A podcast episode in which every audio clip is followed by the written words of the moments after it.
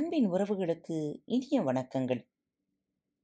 இன்று உங்களை முன்னேற்றத் துடிக்கும் உங்களுக்கான அந்த ஐந்து நிமிட மணித்துளிகள். இன்று பிறந்த நாள் மற்றும் திருமண நாளை கொண்டாடும் அனைவருக்கும் மனம் நிறைந்த வாழ்த்துகள். இறுக்கமும் விரைப்பும் இறத்தலுக்கு நிகர். உயிரோடு இருக்கும்போது மனிதன் மென்மையாக மிருதுவாக இருக்கிறான். உயிர் போன பிறகு அவன் கடினமாக விரைப்பாக இருக்கிறான்.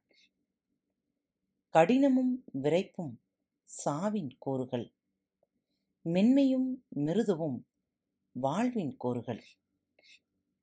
மிக அழகான உண்மை இது. இந்த காலத்தில் மிகவும் அவசியமான ஒன்றும் கூட.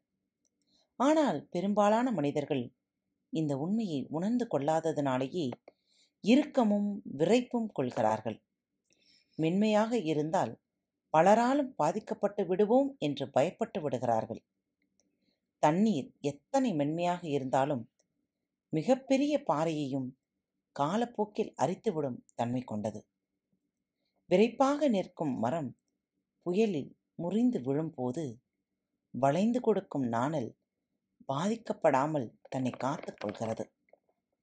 எனவே கடினமும் விரைப்பும் வேண்டாமே.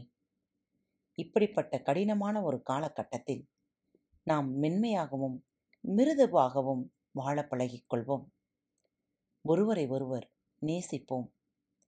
நேசிப்பின் காலங்கள் நீண்டிருக்கட்டும் மீண்டும் அடுத்த தொகுப்பில் சந்திக்கும் வரை உங்களிடமிருந்து விடைபெற்றுக் கொள்வது உங்கள் அன்பு தோழி.